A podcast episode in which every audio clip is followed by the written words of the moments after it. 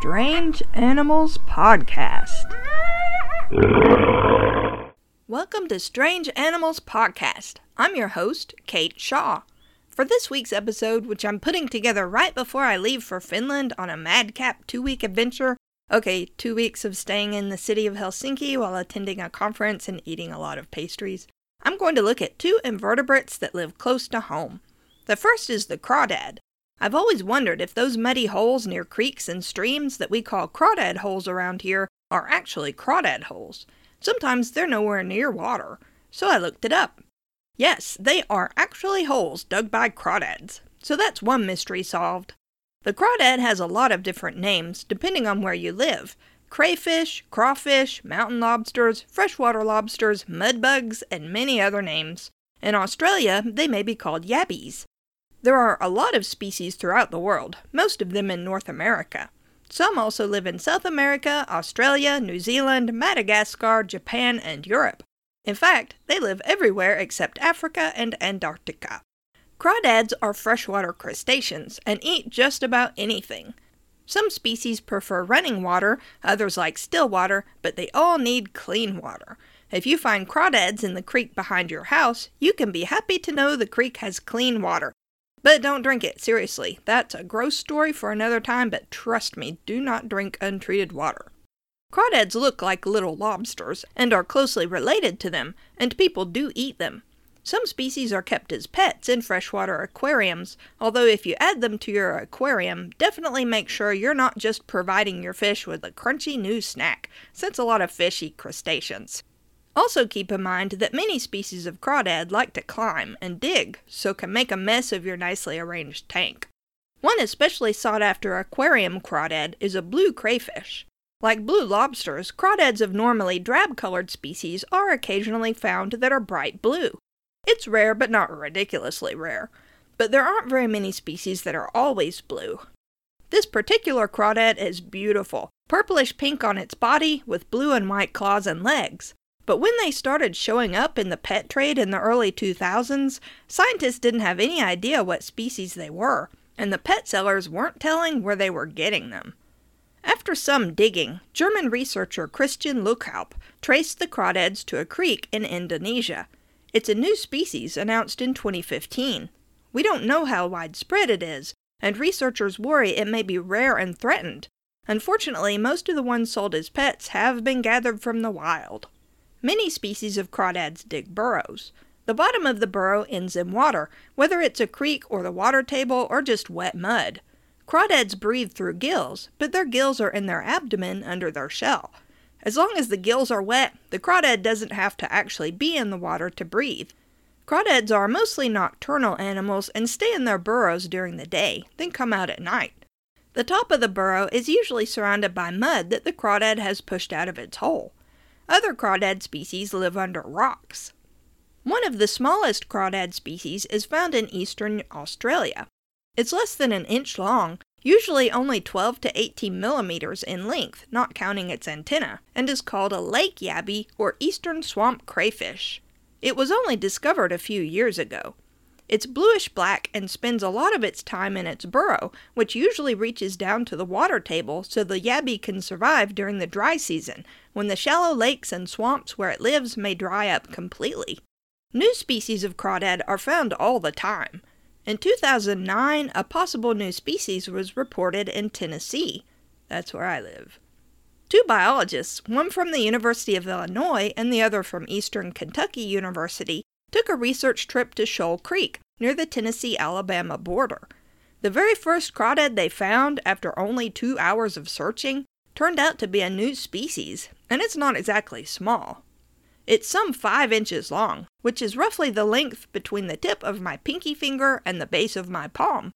I just measured out of curiosity. Most crawdads in the area are about half that length. DNA testing confirmed that it's a new species and it was formally described in 2010.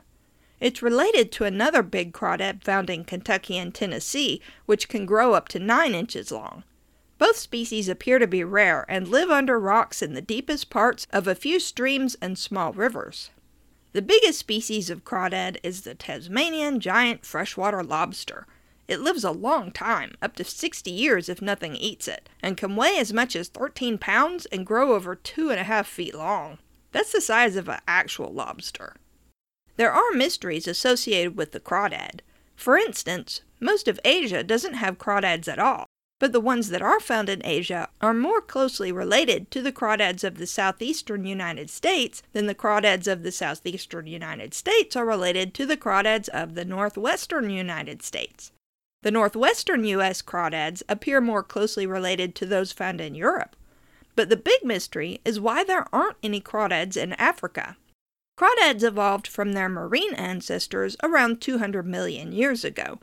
Around the same time, a big chunk of the Earth's land was smushed together in a big continent called Gondwana.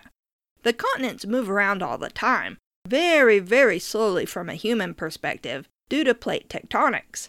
That's why some of the animals found in, for instance, South America are closely related to animals found in Africa, because those two continents were once joined together. If you look on a map or globe, you can even see that they fit together like puzzle pieces. So crawdads evolved when Gondwana was just starting to break up into smaller continents. That explains why there are so many crawdads in different parts of the world. Crawdads had time to spread out across much of Gondwana before it broke apart. But what would later be called Africa was right in the middle of Gondwana, and we know it had plenty of fresh water that crawdads could have lived in. Why didn't crawdads populate that area? It's possible they did, but that as Africa moved farther toward the equator over millions of years, the crawdads died out. Crawdads prefer temperate climates, not too hot and not too cold.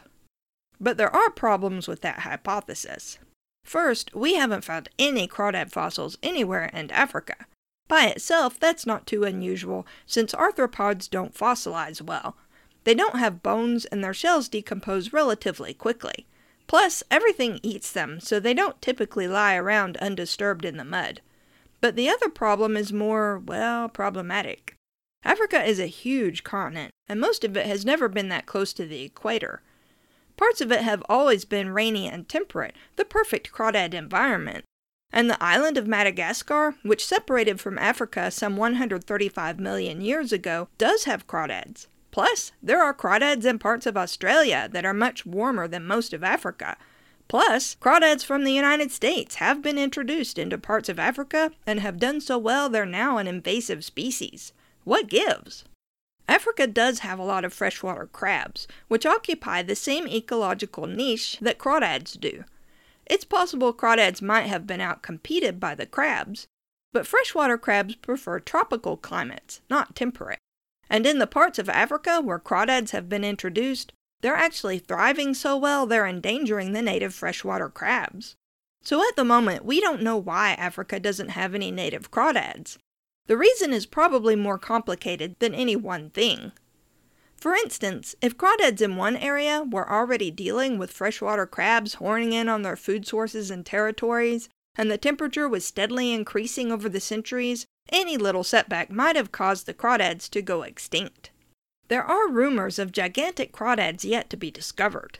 The remote Japanese Lake Mashu, formed some 11,000 years ago in the crater of a dormant volcano, is supposedly home to giant crayfish.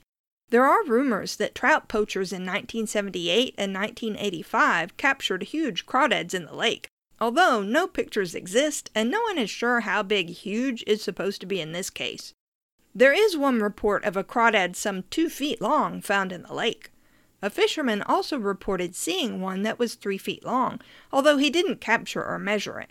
As far as we know, the only crawdad living in the lake is a North American species introduced into the lake in the 1930s. It typically grows around 6 inches long, but a 1992 study of the lake's crawdads didn't find any larger than 2.5 inches long. During World War II, Australian Marines patrolling swampland in Borneo found a crawdad that measured more than 4 feet long and weighed 49 pounds. It was caught in fresh water, although it resembled an actual lobster. The Marines nicknamed it Bagaton. The corpse was kept, but so far it hasn't been studied. But take this whole story with a grain of salt, because I can only find two sources online that mention it at all.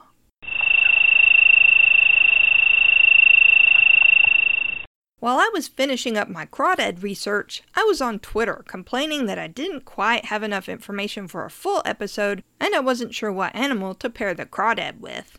One of the hosts of Rumor Flies, an awesome podcast about rumors and myths, suggested cicadas.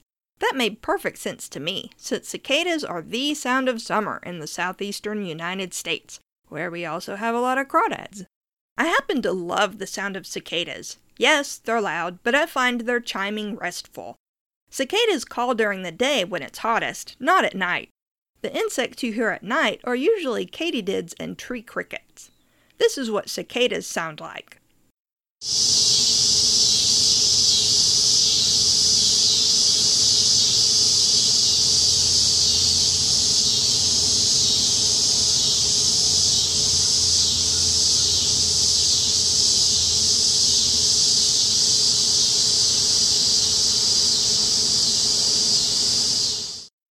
Record that sound myself, because the cicadas are pretty much over for the summer, but it was recorded not far from where I live.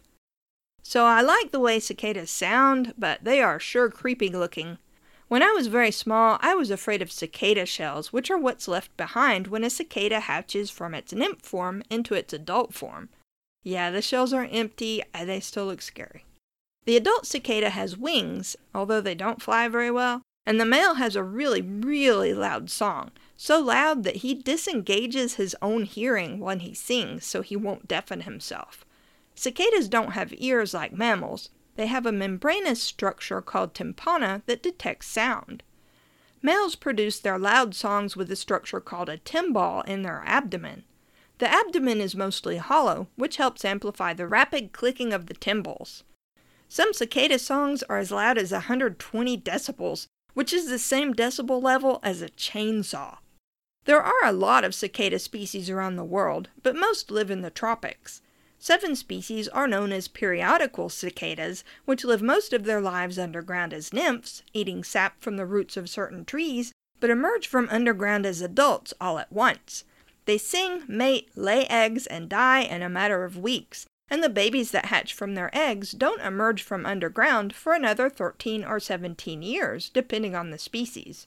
Other cicada species have similar life cycles, but they don't all emerge from underground at the same time. Some emerge every summer, while others remain as nymphs. Cicadas are eaten by birds, bats, spiders, and even squirrels.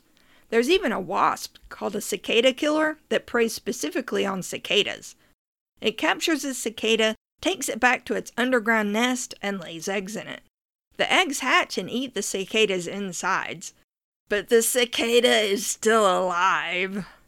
I try not to think about insects too often. Cicada killers have black and yellow stripes like yellow jackets, but are much larger, up to 2 inches long. They will sting, but only if provoked. They have to be big because cicadas are big insects, also about 2 inches long in most species. Cicadas are edible and are considered delicacies in many cultures. The females are meatier since the males have that hollow abdomen, in case you were wondering what to look for when you go shopping. You can find Strange Animals Podcast online at strangeanimalspodcast.com. We're on Twitter at Strange Beasties and have a Facebook page at facebook.com slash Strange Podcast. If you have questions, comments, or suggestions for future episodes, email us at strangeanimalspodcast at gmail.com. If you like the podcast and want to help us out, leave us a rating and review on iTunes or whatever platform you listen on. We also have a Patreon if you'd like to support us that way. For only a dollar pledge a month on Patreon, you'll have access to all the patron only episodes, which I release twice a month. Some recent episodes have covered scientists eating mammoth meat, animals with weird teeth, and the Beast of Busco. Also, you get stickers. Thanks for listening.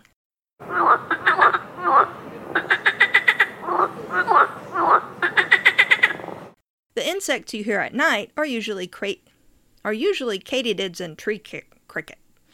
Are usually crati- katydids and tree crickets. Hi, I'm Desmond. And I'm Shalom. And, And we're, we're the not historians. Just two guys with big mouths and little historical knowledge who, Take on pop history and everyday history things. it's so close to learning that you just might Like the fact that Thomas Jefferson wrote the Declaration of Independence. Well, he composed it. However, it was physically written by Thomas Matlack, clerk to the Secretary of the Second Continental Congress. Boom! Did your mind just explode? Available on iTunes, Stitcher, Google Play, Podbean, and other podcast catchers. You can find us online at Not Historians on Twitter and on Facebook.